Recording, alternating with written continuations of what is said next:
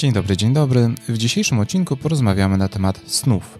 Zastanowimy się, jaką pełnią funkcję, czy mówią coś o naszym życiu, czy warto je analizować, czy może tak naprawdę służą czemuś zupełnie innemu.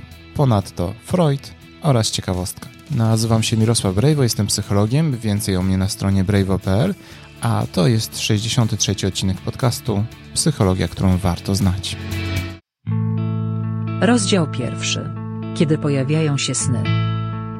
Dla porządku nasze rozważania powinniśmy rozpocząć od tego, kiedy właściwie pojawiają się sny. I tutaj musimy oczywiście zacząć od tego, jak w ogóle wygląda nasz sen w ciągu nocy. No i jak pewnie część z Was wie, składa się on z dwóch takich głównych faz, czyli tak zwanej fazy NREM oraz fazy REM. REM to jest skrót od szybki ruch gałek ocznych, więc faza NREM to jest ta, gdzie tego ruchu gałek ocznych nie ma, a faza REM to ta, gdzie on jest. Jeżeli chodzi o fazę NREM, składa się ona z czterech stadiów. Zwykle tak to jest dzielone na cztery. Tym jest również faza głębokiego snu. Ale to, co nas interesuje, to jest właśnie faza REM, bo to wtedy pojawiają się sny, a przynajmniej to, co najczęściej kojarzymy ze snami, czyli taka sytuacja, gdzie pojawiają nam się jakieś obrazy, odczucia, e, wyobrażenia, słyszymy jakieś dźwięki, to jest typowe przede wszystkim dla fazy REM. Oczywiście, skoro ustaliśmy, że jest kilka faz, no to wiadomo, że faza REM nie może trwać przez całą noc. No i oczywiście tak nie jest. Generalnie faza REM pojawia się w nocy cyklicznie, po raz pierwszy zwykle po mniej więcej 90 minutach od zaśnięcia i średnio trwa przez około 15 minut. Natomiast e, z każdym kolejnym cyklem ten czas się nieco wydłuża, czyli początkowa ta pierwsza faza REM po 90 minutach jest krótsza, później powiedzmy po 3, 3 godzinach z haczykiem jest zwykle trochę dłuższa, no i każda kolejna jest jeszcze dłuższa.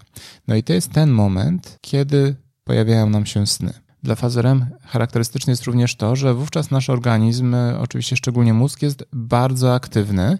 Właściwie bardzo jest ta aktywność zbliżona do tej, która towarzyszy nam w ciągu dnia. Co więcej, badania sugerują nawet, że jeżeli chodzi o obszary mózgu odpowiadające za emocje, to mogą być one aktywniejsze nawet o 30% niż właśnie wtedy, kiedy nie śpimy. Tutaj, jeżeli chodzi o aktywność, oczywiście pewnym wyjątkiem są mięśnie, które w fazie REM ulegają rozluźnieniu, co oczywiście jest bardzo ważne, bo w momencie, gdy nasz mózg jest aktywny, pojawia się tam bardzo, bardzo dużo bodźców, no to w przeciwnym wypadku, gdyby nasze mięśnie reagowały na te bodźce, które tam się pojawiają, no to moglibyśmy niechcący zrobić sobie krzywdę. Jeżeli chodzi o sny, to bardzo częstym problemem, czy taką rzeczą, o której sporo osób mówi, jest to, że na przykład nie pamiętają swoich snów, albo w ogóle twierdzą, że nic im się nie śni. E, jeżeli komuś nic się nie śni, no to faktycznie może stanowić dość istotny przejaw zaburzenia snu i tego właśnie, że w trakcie snu nie pojawia się ta faza REM, co byłoby dość niebezpieczne i zdecydowanie jest to coś, czym należy się zająć.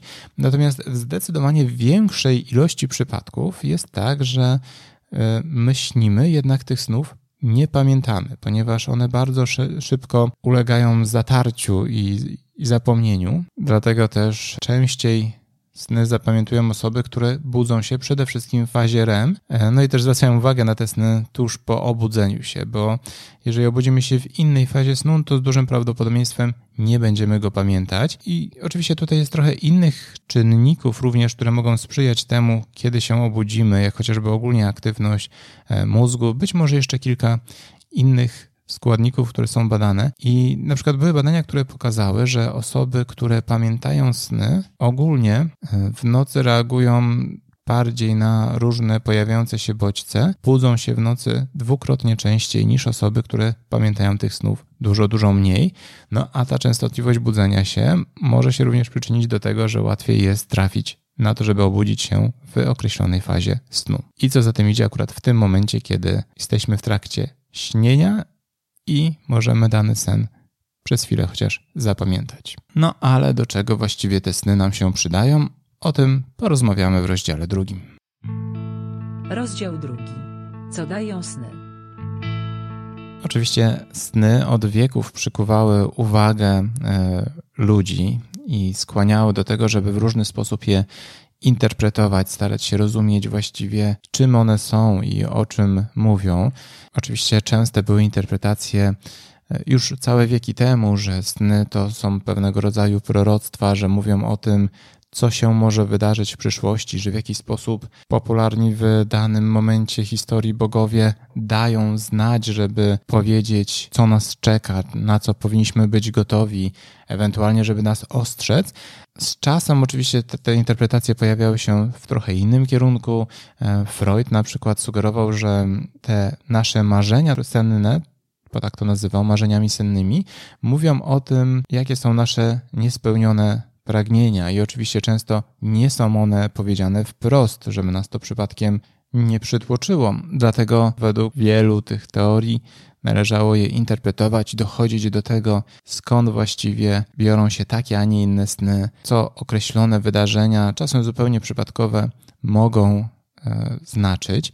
No dzisiaj badania sugerują, że często treść snów, to znaczy konkretnych rzeczy, które się pojawiają, w gruncie rzeczy może być dość przypadkowa i może być związana chociażby z jakimiś bodźcami, które pojawiają się wokół, y, jak choćby jakiś przejeżdżający samochód. Natomiast y, bez wątpienia sny odgrywają istotną rolę. Przy czym tutaj muszę też e, zwrócić uwagę na rzecz, o której musiałbym mówić praktycznie w co drugim zdaniu, więc powiem ją raz. E, a mianowicie wiele badań na temat snu cały czas trwa i w ostatnich latach, kiedy rozwinęły się metody neuroobrazowania mózgu, e, te badania stają się coraz lepsze, coraz trafniejsze. Natomiast mimo wszystko do dzisiaj wiele badań jeszcze nie jest e, wystarczającej ilości powtórzona albo była robiona na niewystarczająco dużych grupach, więc możliwe, że jeżeli postanowię nagrać odcinek podcastu na ten sam temat za dwa lata, to stwierdzę, że i opowiem Wam o tym, że część z tych rzeczy, o których Wam powiedziałem w tym odcinku 63, nie jest już zgodna z prawdą, a pojawiły się za to nowe informacje. No, ale taki jest y, urok nauki, że ta wiedza się rozwija i to jest bardzo ważne, bo szczególnie jeżeli chodzi o sny, no to jednak wiele przekonań e, pozostało sprzed wielu, wielu lat. No i dzisiaj niewiele to już wnosi i nie ma to wiele wspólnego z faktami. Natomiast to, co wiemy na temat y, snów, no to ok, ustaliśmy już, że sny, przynajmniej w takiej formie, jakie nas interesują, takie żywe z obrazami, e, pojawiają się przede wszystkim w fazie REM. No i tutaj oczywiście pojawia się pytanie, czy te efekty, o których Wam opowiem, to jest efekt fazy REM, a sny są tylko efektem ubocznym, czy jednak sam proces śnienia ma istotne znaczenie. No wydaje się, że ma, ale tak jak wspomniałem, niewykluczone, że kolejne badania coś tutaj zmienią. Były badania, które na przykład pokazywały, że nie jest też do końca prawdą, że śnią nam się te obrazy, które przeżyliśmy w danym dniu. To znaczy, badania pokazały, że zgodność tych snów z wydarzeniami w ciągu dnia konkretnymi to były na poziomie pojedynczych kilku procent, jednego, dwóch. Natomiast e, to, co było e, tutaj bardzo ważne, to to, że sny były w 30 do blisko 60% zgodne z emocjami, które pojawiały nam się w ciągu dnia. Czyli mm, o ile same wydarzenia mogły się pojawiać, ale mogły być jakby zupełnie losowe, no to jeżeli chodzi o takie zabarwienie emocjonalne tych e, snów, to faktycznie w bardzo dużym stopniu bywały one zgodne z tymi emocjami, które towarzyszyły nam, czy pojawiały się szczególnie wyraziście w danym dniu. I wątek emocjonalny w ogóle jest tutaj bardzo istotny, ponieważ e, wydaje się, że faza REM może mieć bardzo duże znaczenie, dlatego jak radzimy sobie z emocjami i do tego, żeby pewne trudne emocjonalne wydarzenia tak trochę w naszym świecie zbladły i do tego przyczynia się innymi to, że w fazie REM ma miejsce bardzo duży spadek poziomu noradrenaliny, która, wiem, że teraz trochę upraszczam, jest powiązana z odczuwaniem stresu. I dla przykładu przeprowadzono badanie, w którym pokazywano dwóm grupom osób różne wywołujące silne emocje zdjęcia i pokazywano im je raz, po czym ponownie po 12 godzinach, żeby zobaczyć, e, jak po tych 12 godzinach będą reagować, jaka będzie ich reakcja emocjonalna. No i w jednej grupie te 12 godzin, które minęło, to były godziny takie na jawie, czyli po prostu normalnego funkcjonowania. Natomiast w przypadku drugiej grupy te 12 godzin to był czas, w którym oni w tych 12 godzinach również spali, również pojawiła się tam faza REM. No i co się okazało, że faktycznie u tych osób, które przeszły przez fazę REM, ten poziom reakcji emocjonalnej na te zdjęcia po 12 godzinach był zauważalnie niższy niż u tych, którzy nie spali. Więc to dość mocno pokazuje, że sen, szczególnie jeżeli chodzi o fazę REM, ma ogromne znaczenie, jeżeli chodzi o to, jak radzimy sobie z trudnymi emocjami, w jaki sposób uczymy się je przyswajać, funkcjonować z nim. Inne badanie sugeruje również, że faza REM wraz ze snami może mieć istotne znaczenie dla tego, jak rozpoznajemy emocje innych ludzi. Stąd być może również to, że często, kiedy jesteśmy zmęczeni, może dochodzić do większej ilości nieporozumień e, z osobami z naszego otoczenia, bo badanie z grubsza polegało na tym, że pokazywano ludziom serię zdjęć, e, na których były osoby od przyjaźnie nastawionych do wrogo nastawionych, przy czym to było tak, że jakby każde kolejne zdjęcie było trochę bardziej na tym kontinuum od bycia przyjaznym do bycia wrogim nasilone. No i co się okazywało, że osoby, które były wyspane, potrafiły szybciej i trafniej oceniać i zauważać zmiany emocji, czyli ta różnica między pozytywną a negatywną emocją nie musiała być tak duża, żeby została zaobserwowana przez e, osobę w stosunku do tych ludzi, którzy byli narażeni na brak snu. Więc czasem to, że trudno nam zrozumieć inne osoby, czy że reakcje nie są do końca adekwatne, może być związane również z brakiem snu, a niekoniecznie z naszymi bardzo niskimi umiejętnościami emocjonalnymi czy społecznymi. I to jest też bardzo ważny komponent, no, o którym warto pamiętać, jak zastanawiacie się, czy sen jest ważny dla naszego e, życia i funkcjonowania.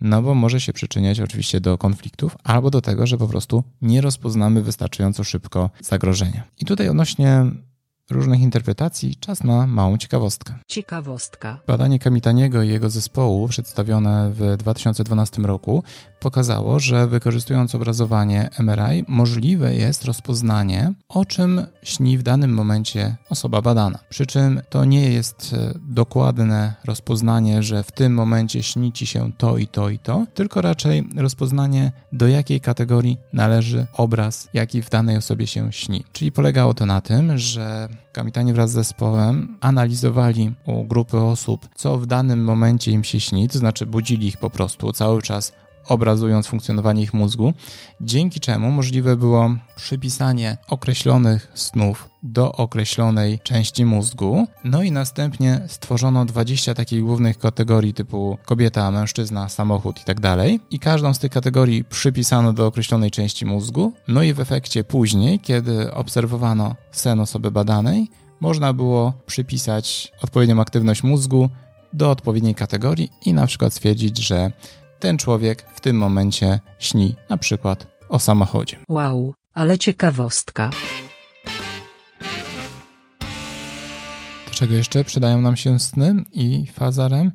Według badań również bardzo istotnym elementem jest tutaj tworzenie twórczych, kreatywnych rozwiązań, ponieważ w tej fazie nie myślimy tak linearnie, tylko raczej łączymy różne dość przypadkowe fakty, i dzięki temu jest to taki moment, gdy jeżeli mielibyśmy wpaść na jakieś nowe rozwiązanie we śnie, to raczej właśnie w tym momencie, czyli o ile samo zapamiętywanie różnych informacji jest bardziej typowe dla fazy NREM, no to jeżeli chodzi o tworzenie kreatywnych rozwiązań, faza REM i sny są bardzo ważne i zbadano to między innymi w taki sposób, że budzono ludzi nocy w różnych fazach snu, wiem, trochę to wredne. E, dokładnie budzono cztery razy, to znaczy na początku fazy NREM, trakcie i podobnie na początku fazy REM, czyli tej ze snami, no i gdzieś pod koniec. No i kazano ludziom przez około 90 sekund rozwiązywać różne zagadki. Oczywiście wcześniej wyjaśniono im jeszcze przed snem zasady tych zagadek oraz poproszono, żeby zrobili taką próbkę, żeby był jakiś punkt odniesienia.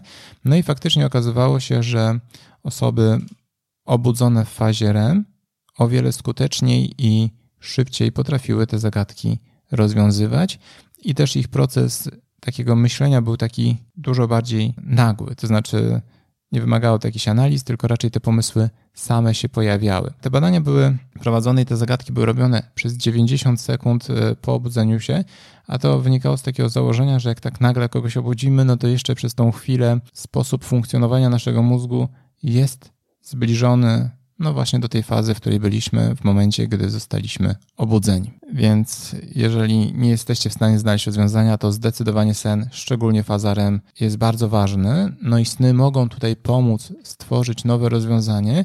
Dlatego też dobrym zwyczajem jest to, żeby mieć jakiś notes przy łóżku, no bo istnieje szansa, że jak się w nocy obudzicie przypadkiem właśnie w tej fazie, to być może pojawi Wam się jakiś pomysł rozwiązania Waszego problemu, tylko z bardzo dużym prawdopodobieństwem po już dwóch, trzech minutach, a już na pewno rano, nie będziecie pamiętali, cóż to było. Być może zostanie Wam tylko takie mgliste przeświadczenie, że ok, wpadliście na jakiś super pomysł, ale co to mogło być, to już gorzej. Podsumowanie. Sny prawdopodobnie, bo tak jak mówię, badania trwają, więc jeszcze pewne rzeczy mogą się pozmieniać, może nawet całkiem mocno, są dla nas bardzo użyteczne, ułatwiają nam radzenie sobie z emocjami, rozpoznawanie emocji, pomagają tworzyć kreatywne rozwiązania. Czy warto je interpretować, doszukując się jakiegoś drugiego czy trzeciego dna? No, wydaje się, że jeżeli macie taką potrzebę, to z całą pewnością warto zapisywać pomysły, które przychodzą Wam w efekcie snów do głowy, bo być może któryś z nich będzie wartościowy. Jeżeli jeżeli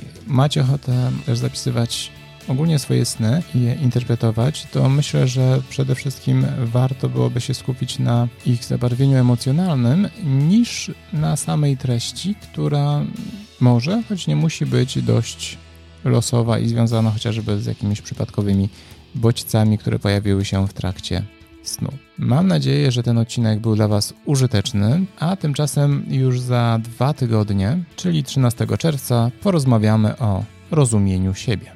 Do usłyszenia.